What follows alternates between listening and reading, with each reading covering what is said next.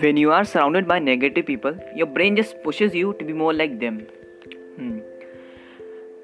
Nowadays, it becomes so important for us to understand how to deal with negative people because the destructive effect on our mind and brain are staggering. It doesn't matter how positive people are you in your life. Uh, research had shown that even the small amount of negativity could lead to the weakened immune system and really affects their ability to think